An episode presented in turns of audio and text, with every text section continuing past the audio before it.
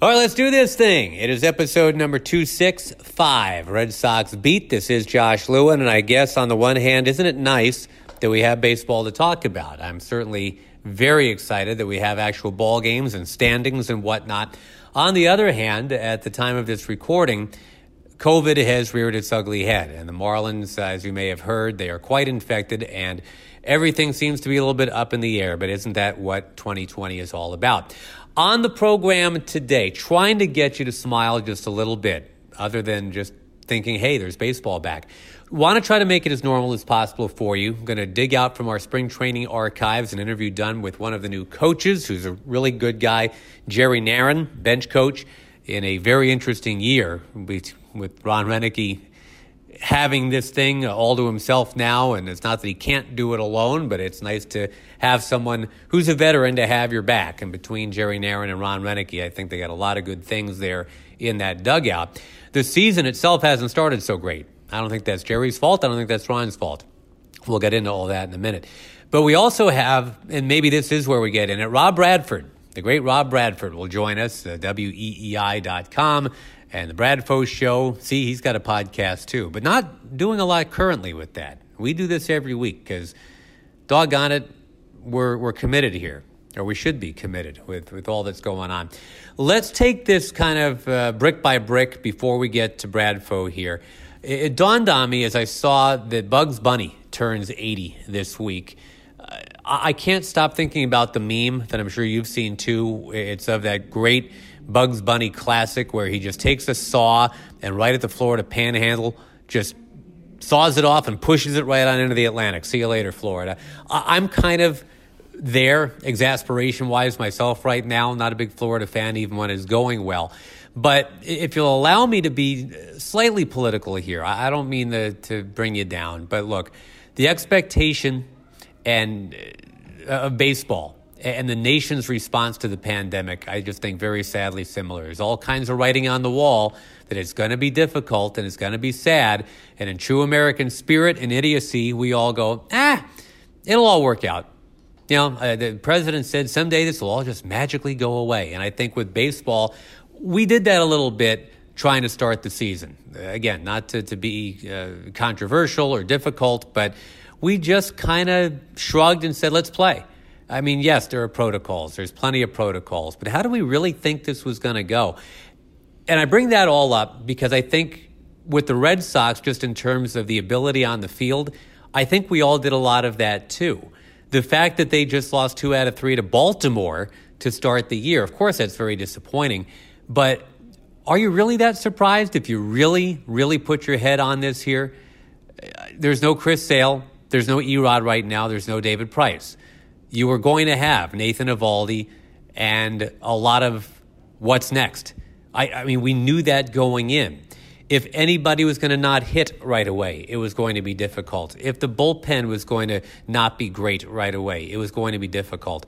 I, as we record this here, they're one and two, and I know Baltimore was the opponent, so it really shouldn't be, but I'm not completely knocked over surprised. I'm just not. The deal is, you don't have to be great to make the playoffs this year. You could really win 28, 29, 30 games out of 60. And because 16 out of 30 teams make it, you could actually be okay. So, see, that's the positive spin that I'm putting on this. We'll get to Rob Bradford, talk a little bit about all that in just a moment. Of course, Jerry Narron, as I mentioned. Hey, with sports trying to come back, your chance to bet on them with our exclusive wagering partner, betonline.ag. That's here as well. MLB for now is in full swing. No shortage of ways to get in on the action. Bet Online has all the odds, all the futures, all the props for you to bet on. And as sports start to return, Bet Online has sat down with Eddie George from the NFL, Robert Horry, seven time NBA champ, Harold Reynolds for baseball to get their opinions on what it will be like playing without fans and what they have called fandemic. So uh, check that out. Go to betonline.ag. Check out all the odds and up to date sports news. Don't forget to sign up, take advantage of all the Welcome Back to Sports bonuses they're running out. Bet Online, your online wagering experts. All right, let's get this thing going. It's going to sound very different momentarily because instead of uh, doing a normal recording, this is all on the phone because we live in a Zoom slash cell phone conversation world now. I can't just roll up on Rob Bradford and knock on his door. You ready? Let's go to the phones now. You can hear it it sounds like a phone, right? Let's bring on Rob Bradford, Bradfo Show podcast, WEEI.com, longtime newspaper reporter, knowledge of many things, Sox, past, present, and future. Bradfo, great to have you. Happy to report you are as of now without the coronavirus, but like everyone else, I'm sure you can't stop looking over your shoulder, especially after the news about the Marlins outbreak. And I, I guess we all knew it was just a matter of time, but we were, we were hoping the time wouldn't be four days into the season. Yeah, uh, you're absolutely good to talk with you, Josh, again. And it's, you're right. I mean, it's day to day. I think that that's why everybody, anybody who looks at a week from now, a month from now, you know, it's nuts. It's crazy to do that. It's, we're living hour to hour and particularly as we talk right here, we're living hour to hour with all the news that's coming out in baseball because when we woke up this morning, certainly we thought, oh, things are trending in the right direction. You know, oh yeah, you have the here and there but it is not a major problem. Baseball's handling it pretty well. And then boom comes the latest roadblock. Um, yeah, so it's, it's, uh, you really, you really can't just assume anything, I guess.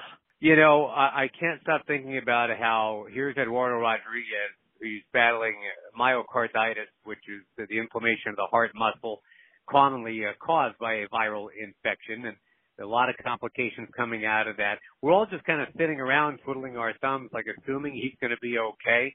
Mm-hmm. What are you hearing about Erod? And obviously for this season, without him back, I mean, it's, it's I mean, you're almost ready to punt already.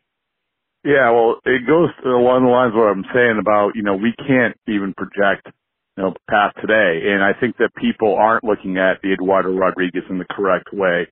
It's myocarditis is, I actually had this and it's when I had pneumonia and as viruses do, that that a lot of times will lead to myocarditis, which is, as you said, attacks the the lining of the heart, inflammation of the heart, and it's something where you obviously have to be careful because it's the heart. It's a no-brainer, and then it's something that you have to monitor and it's something you have to take care of. And there's a reason why he isn't doing anything for a week because you have to let the let the enzymes in the heart go down. You have to let the inflammation go down.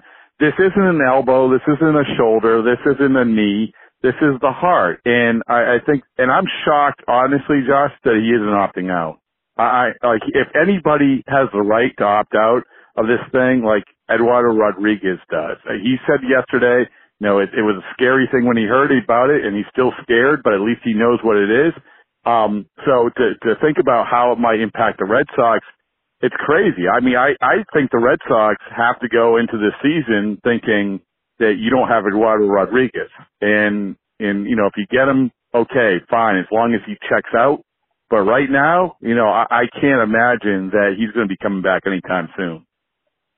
You know, I've been trying so hard not to use the phrase whistling past the graveyard because graveyard connotes death. But in so many ways, and I don't mean to turn it all political, I already kind of have on this podcast, and I apologize to people, but aren't we not just as a society, but, specifically in baseball, doing a lot of that? I mean, just kind of hoping for the best and then, you know, kind of shrugging and saying, ah, you know, I mean, it just, there's a part of us all, I think, that as much as we want to see games at Fenway and hear Obi on the air on TV and hear the radio guys, it's like, what are we doing? Yeah, I totally agree. And I think it's, it's gone to the point where we were we were almost celebrating the fact that oh Juan Soto can can come down with COVID nineteen a few hours before the opener and we can still go play baseball because we've handled this so well. No, we no that we can't we shouldn't diminish the whole COVID thing. And I think that we have been where, where we've been tying ourselves into not trying to saying, well, these guys are young guys. These are athletes. Well, if you get it, what's the big deal? I've heard that, Josh, on the radio too too many times. Well, what are these guys doing opting out? Well, what what are they talking about? You know, they they don't have to worry about it. They're not in that demographic which should really worry about the the cause and effect of COVID nineteen. And then you have the reality of like Eduardo Rodriguez, which is it's a reminder that number one, there are other things besides this age. Number two, there are a lot of things that we don't know. I can tell you right now that you know this myocarditis is something that probably Eduardo Rodriguez will have to live with the rest of his life, and it stems from COVID-19. And there's other things that we don't even know about that a lot of these players or young people and and their kids and their families are at risk for because of COVID-19. And and that's why I think that it becomes a very very slippery slope um, when we try to, to to paint a pretty picture on baseball's back and isn't everything great? It's I'm happy baseball's back. I think that they're especially you know being around the Red Sox. I think they're doing a really good job of doing everything they can. But we once again we can't diminish what we're dealing with here. The great Rob Bradford spending some time with us. I, I'm trying my best to get the pendulum swung over to talk just some actual baseball with you. It's almost like I feel like I'm dragging the pendulum like weighted down with, bricks here. But and I guess this is Gallo's humor too. I just found it funny that the guy they just claimed off waivers was actually named Stock because it's like they're stocking up on the best mediocrity that they can find here. I mean, do, do any of these guys have an ERA of under five ever that they're picking up? And I know a lot of this is Chaim Bloom, just uh, you know, it's what he did in Tampa Bay. You throw a hundred of these guys against the wall, and two of them stick, you're a genius. But uh, between Stephen Gonsalves and Stock and, uh, you know, even Zack Godley. I mean, Zack Godley couldn't make the Tigers. So again, uh, as a cynic, I go right back to that same phrase, Rob. It's like, what, what, what are we doing? Well, I don't think you're a cynic. I think you're a realist. And I think that, you know, you mentioned, you did mentioned Dylan Covey. You know, Dylan Covey was another one which he actually threw in a game, which, in a game which they were still in, even though he hadn't pitched a one single second for the Red Sox and was coming off a, a year where he had an over seven ERA for the White Sox. And, and so it, it Josh, I, I gotta be honest with you, it drives me nuts because though this is sort of the way that baseball is going and acquisitions are going. I understand, like you, you take a flyer and some guys. Listen, the Red Sox, you were, you saw these guys. The Red Sox have Marcus Walden, they have Ryan Brasier, they have these sort of guys because of that approach. But they didn't put stock in them right away. They didn't say, hey, go, go get them down two in the second game of the year and what is a pretty big game and come through even though we don't really know what you're all about. They didn't do that. But what's happening in baseball more and more is these places, these GMs and these executives, instead of going off of what these guys have done in the past, they're saying, well, if we tweak this and we do this, we think that you're going to be really, really good and we'll, we'll figure it out. And, and you know what? Sometimes it works, but it's not something you build a team off of. And right now, the, in, more, more times than not with the Red Sox entire pitching staff, that's exactly what they're doing. Martin Perez is another one. The guy had the highest whip in baseball last year, and he's your number two starter. So it is it is maddening so far. I, I don't mean to quote Coldplay because I hate Coldplay, but it's that whole thing about finding out your castle stand on pillars of salt and pillars of sand. Uh, and to me, the bullpen is, is precisely that thing. And you know, even before the, these pickups, I mean, I'm looking at this Met series Osich and Hall isn't exactly Spahn and Sain and pray for rain, brother. I mean, Osich and Hall and head to the mall or, or something. I don't know. But I like that. It, it, it, well, it's not patented. Feel free to use it. But uh, I, I do note, however, in reading your fine work on WEEI.com, you had an interesting backstory on this on this guy Robert Stock. Would you mind sharing? Yeah, so this Robert Stock, I, I mean, I'm as someone who follows baseball, I feel like I should have known who Robert Stock was after looking back into his backstory because he was evidently the best 13 year old in the country according to Baseball America. Um, he went to USC as a 16 year old, went there and basically taking himself out of the draft. So he was, he was a star at USC, ended up being a second round pick for the Cardinals and he was a catcher. He pitched and caught and then he was a catcher when they signed him. That didn't really work out. So 2014 he becomes a pitcher. That didn't work out. So he bounces around a little bit, ends up in an independent ball, and you know was okay, but still doesn't get any interest. This is about 2017. So what happens is he goes in with his video camera with his wife and and takes some video of him throwing 98 mile an hour fastballs in Scottsdale at a park and and off of that he gets signed by the Reds and then off of that the the stint with the Reds he he makes the Padres last year, the major league, I'm sorry, in 2018, and then he makes the opening day roster last year with the Padres. And now listen, I mean, he was he was let go by the or picked up on waivers by the Phillies off the Padres, and then he was designated once again by the Phillies. So it's not like Robert Stock's story is like Rich Hill. You know, it's this is this. There's still ways to go, but it is interesting considering how how highly touted this 13 year old was, and all of a sudden as a 30 year old, he lands with the Red Sox with this pretty interesting backstory. I guess that is the one good thing about picking up one guy after another who you just don't know. You're so good at, you know, kind of ferreting out backstories and it's like there's no shortage of that for you with the Red Sox the way they go at it.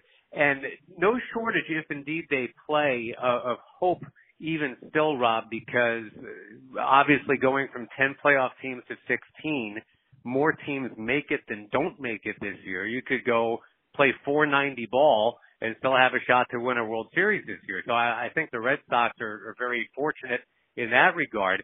You and I are talking right now. I'm looking at the standings where everybody's either two and one or one and two. Uh, there was a, a, little blip in time where literally the whole league was basically had the same record. Uh, you know, nobody went three and zero, oh, nobody went zero and three. So uh, to me, it's almost emblematic of anything goes this year, right? And I guess that's what we're hanging our hope on.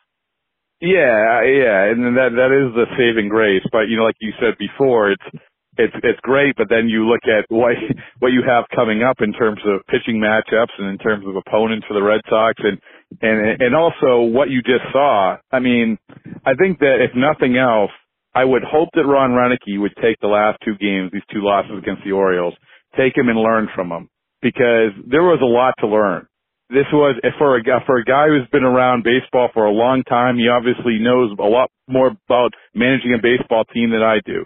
But this is different. This is a 60 game season, and I think that there are some lessons to be learned, which he has to take into this week. Uh, that you know you have to adjust to this type of season.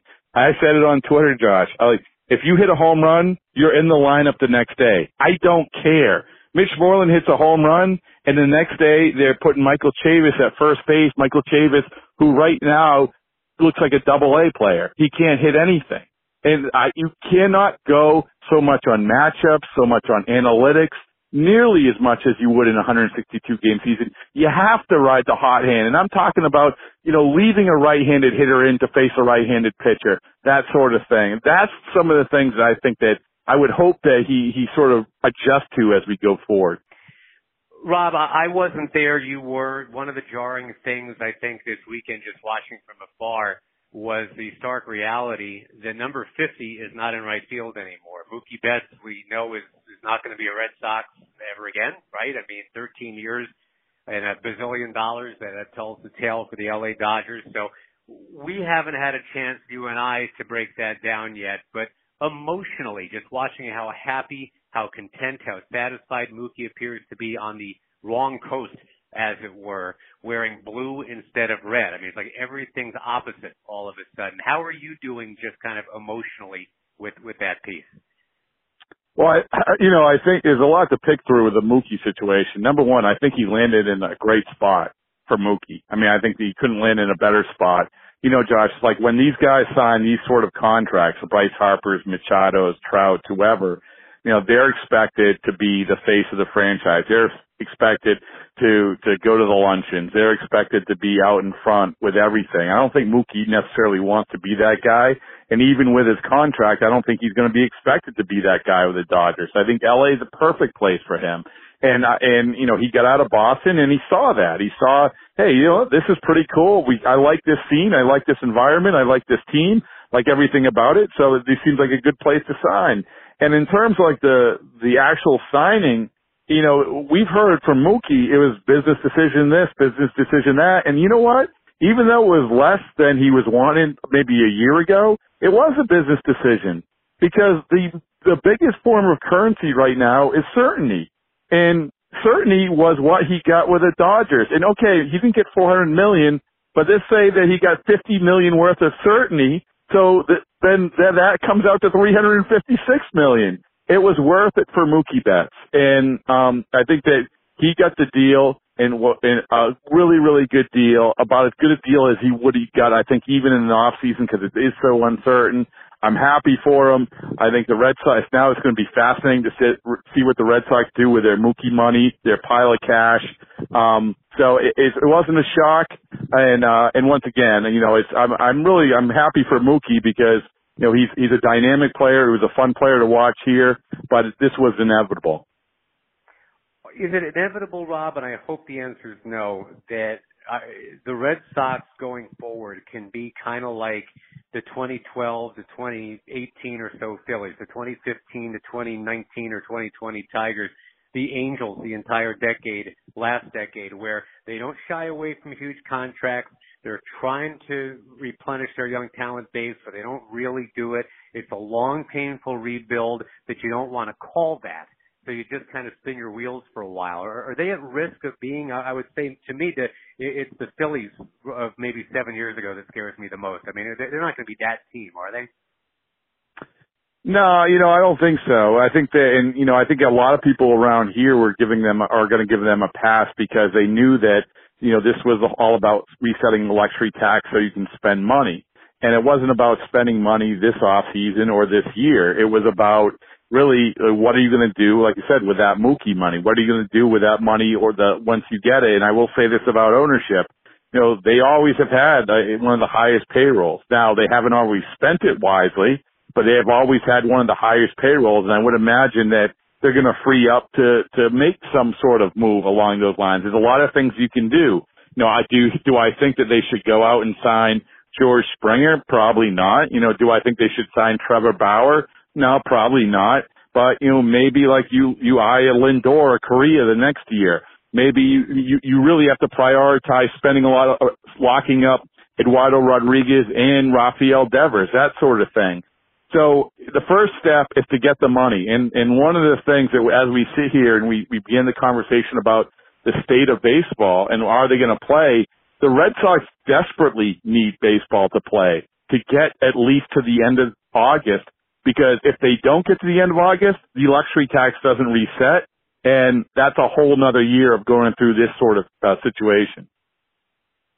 From what you saw over this first weekend, Rob, I, I'm trying not to panic. I know it was the Orioles, and, and that hurts because right now I'm looking at, you know, they're in first place and they're the Orioles. But uh, Benintendi and Devers started 0 for 18 with nine strikeouts through two games. We saw an 0 for 5 with four punchouts Saturday for Devers. We've never seen that game from him before everything's magnified, right? I mean, if we're gonna do that 2.7 thing, you know, I mean, every mm-hmm. game that you have is like that. It's like you had a whole weekend like that. But who do you look at? I mean, I don't worry about Devers. Do you? I still kind of worry about Benintendi just because I'm a nervous guy.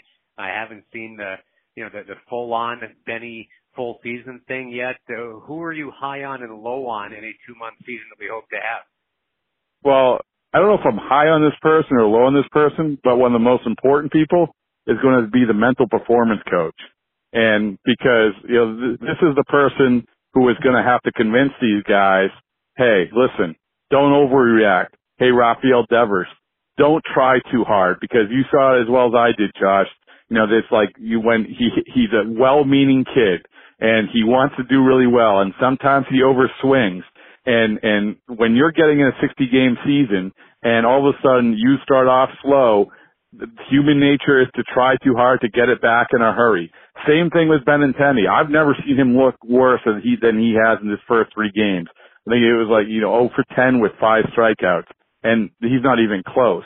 So when you get into this situation, as you said, the 2.7 games, and and you start saying, oh, I don't have much time to get going, and if I don't get going, and I do end up in these two months with an awful stat line, that is going to paint how people view me in my career, whether it's contractually or whether it's just overall perception. You know, there's a lot weighing on these guys, and I think that that sort of isn't isn't accounted for enough. How much this short season mentally is going to take a toll on them. Last one for you, and I want to try to keep it light because we're just surrounded by all this gloom and doom. uh, is there a Rob Bradford cutout somewhere? Is there one dimensional Bradford? If I missed it? I wish, believe me, Josh, I wish I could take a cardboard cutout of myself, plant it in the press box, and have him sit there through that Martin Perez game the other day. Because because it, it just oh look at this there's Rob he's working so hard. Yeah. he's sitting he, no, even though he even though he's sitting he's sitting through this awful awful performance. Um yeah so I yeah, I think that we're on to something let your one-dimensional stunt double do it. I don't know if you ever saw the Family Guy episode where where Brian creates or wants to create the the double for himself because Stewie created bitch Stewie so that he can do all that nonsense like go to birthday parties and whatnot. So yeah, I, I mean laugh, clown, laugh right now. That's all we got, buddy. But you, yeah, you help me yeah. do that. You help Red Sox fans do that. I sure appreciate you and, and, and thanks for spending time on Red Sox Beat as always. Yeah, always good talking with you, Josh, and hopefully I talk soon. There it was. Hope you loved it. There was a Rob Bradford interview in all its splendor. Now, let's move along. Let's make this podcast sound like everything's reasonably normal. Jerry Narron, gentleman, calligrapher, bench coach, did a bunch of interviews in spring training, figuring, ah, we'll just kind of roll them in in April or so, and you guys can get to know some of the new people. Jerry Narron's not new. I mean, Jerry Narron was playing for the Yankees in the 70s. Mariners 80 and 81, Angels mid 80s. Of course, he was on the other side of things in the 86 ALCS. Mariners again to finish his playing career in 87. I knew Jerry as a manager in the minor leagues in the 90s. He got to be the Texas Rangers manager in the early double O's, the Reds manager for a little while. He's been a bench coach uh, and, and base coach for a lot of different teams Orioles, Rangers, Red Sox for 03. And if you don't remember that, that's okay uh, Reds, Brewers, Diamondbacks, and now, once again, the Boston Red Sox. So, without any further ado, here's a little spring training sound for you with Jerry Narron. I'm actually going to start with you, Jerry, since you just posted a lineup card. Uh, you have become known for your calligraphy. I know it's something that people will, will wear you out on, but I, my guess is if you didn't like the uh, the attention that comes with it, you, would probably stop doing it. You, you, must enjoy the the quiet act of penning a lineup card. Is it cathartic for you? Why, why do you keep doing it? I, you know, I, I, started doing it for one thing. I have a belief that whatever you do, do it the very best you can do it. Doesn't matter how small it is. You know, I grew up with parents that said if you dig a ditch, be the best ditch digger you can possibly be. Right. So the lineup card, that's doing it the best I can do it. The other thing was when I was a coach with the Orioles in the early 90s, Johnny Oates was a very particular man, and he wanted to make sure the lineup card looked, you know, looked really good. And uh, so I just messed around with it and came up with calligraphy. The one you just posted, by the way, I have to out you on this. Kenta Maeda happens to be pitching for Minnesota as we're speaking.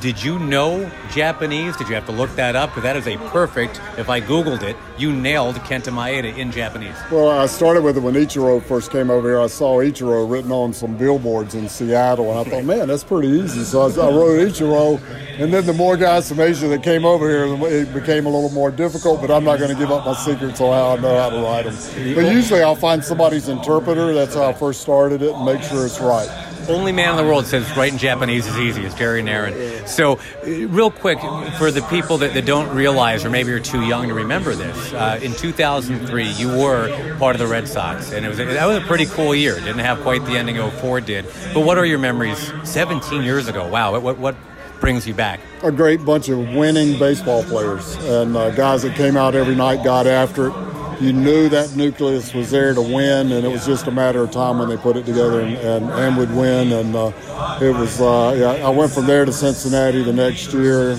and uh, partly out of my choice, partly not out of my choice, but uh, I, just those guys that were here, you knew they were going to win. It was a great group of guys. Who were the guys on the coaching staff that were your, your guys, your real guys in 03?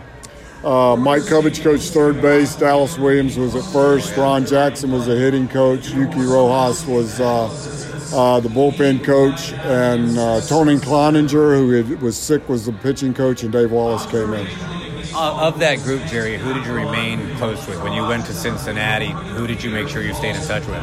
Well, you know, I've tried to always stay close with everybody if you see them in the game. The one thing about baseball is you can be away from uh, somebody for 17 years and you see them again, it was like you never left. You know, like Tim Wakefield walked in the clubhouse this morning. I haven't really talked to Wake in a few years, and it was like, you know, we left each other yesterday. one thing about being a, a, bench coach, and that's what you've been hired to do. There's, you know, a lot of people I think kind of regard that as some weird like manager in waiting thing, you know, and, and it's, it's got to be a delicate balance because you're not obviously you're not here to to vulture anybody's job. You're here to help. Uh, but it's a weird kind of purgatory. I've always thought. You're, I mean, if somebody gets kicked out of the game, you're up, right? So, I mean, how do you just compartmentalize all that? Well, for one thing, I'm probably the only bench coach in baseball that does not uh, is not looking to be a big league manager. Well, uh, that is that. not that is not my agenda. My agenda is to uh, help the Red Sox be the very best organization they can be, and this club be the very best club it can be, and that goes from you know from the top to the bottom. So there, because I know you've been other places too, where people would, would say, "Wow, you know, this guy's got so much experience. You know, is he just the, the manager in waiting?" Whether you're a, a hitting coach, a bench coach, a first base coach, uh, is that something you feel like you have to fend off sometimes, just in general, that people assume you want the big job? you know, I have had a lot of people say that, you know, about when are you going to manage again or you right. being a bench coach again. But no, not really. I'm, I'm telling you from my heart, it's to, to help this organization be the best it can be your memories of Arizona before I let you go. Uh, you you were with some good people there, and there's a lot of Red Sox connective tissue between Boston and Arizona. But how'd you like that experience? I, I loved it. You know, one thing uh, with the experience I have, I go from uh, early in my career to not getting any kind of information, and you know now later in my career, there's a lot of information coming down from the front office. I thought the group in uh, Arizona did a great job getting that down to the staff and us being able to communicate it with the players and uh, for you know I think anybody that stays around in the game, it doesn't matter where you are, what position you are. It's a lot about making adjustments, yeah. and you know that's one thing I've been able to do is make adjustments in the game and use the information we have. And uh, I love where the game's going that direction. How quickly do you synthesize what is important, what is not? Because I've seen the stacks of paper you get in any front, not just the Red Sox or Diamondbacks, but they'll give you a mountain of information. Does it does it take you a little less time now to quickly say, okay, this is pile A and this is pile B? Yeah, yeah the one thing about the information, just over the last couple years, you can tell what the players can really digest and really take out on the field, and that, that's kind of helped me a little bit being able to go through those big stacks. But I don't I don't mind it. I, I love it.